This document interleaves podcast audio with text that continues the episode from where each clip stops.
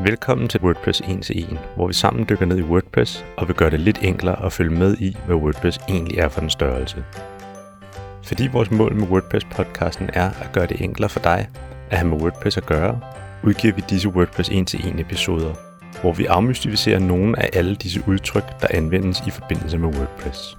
Konceptet med WordPress 1 til 1 afsnitten er, at vi vil give dig som lytter, der måske lige er startet ud med WordPress, en grundlæggende forståelse for WordPress, og vi vil i hver af disse afsnit komme med tre konkrete tips, råd eller værktøjer, som du kan anvende med det samme. Kåre og jeg var også nybegyndere med WordPress, da vi startede. Vi husker begge, hvordan det var at lande i et helt nyt univers. Der var navne på personer, virksomheder og en masse nørdede fagudtryk, der blev anvendt som om det var kendt af enhver. Og det var de måske også, bare ikke for os. Men først en lille historielektion, så du ved, hvor WordPress startede og hvor WordPress er i dag.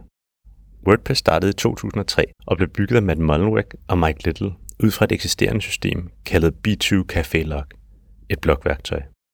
Derfor tog WordPress også sin første spædeskridt i retningen af at være et blogværktøj, som senere voksede sig til i dag at være det mest anvendte hjemmesidesystem i verden.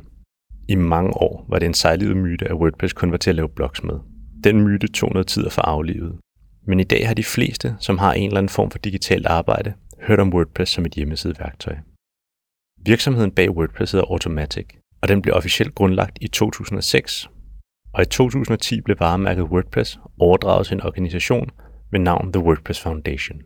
Dette er gjort for at sikre, at WordPress ikke er afhængig eller ejet af en virksomhed eller en gruppe af udviklere, men repræsenteres af det brede internet.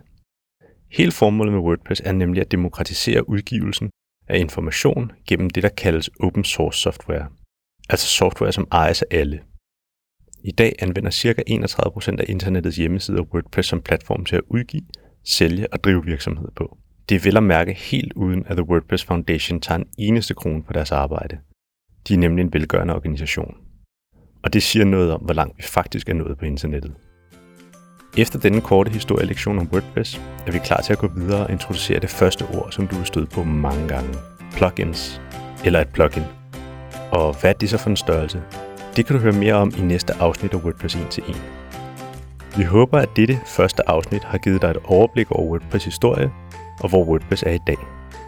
Hvis du kunne lide afsnittet, så del det endelig med en, du tænker kunne bruge at lære WordPress lidt bedre at kende.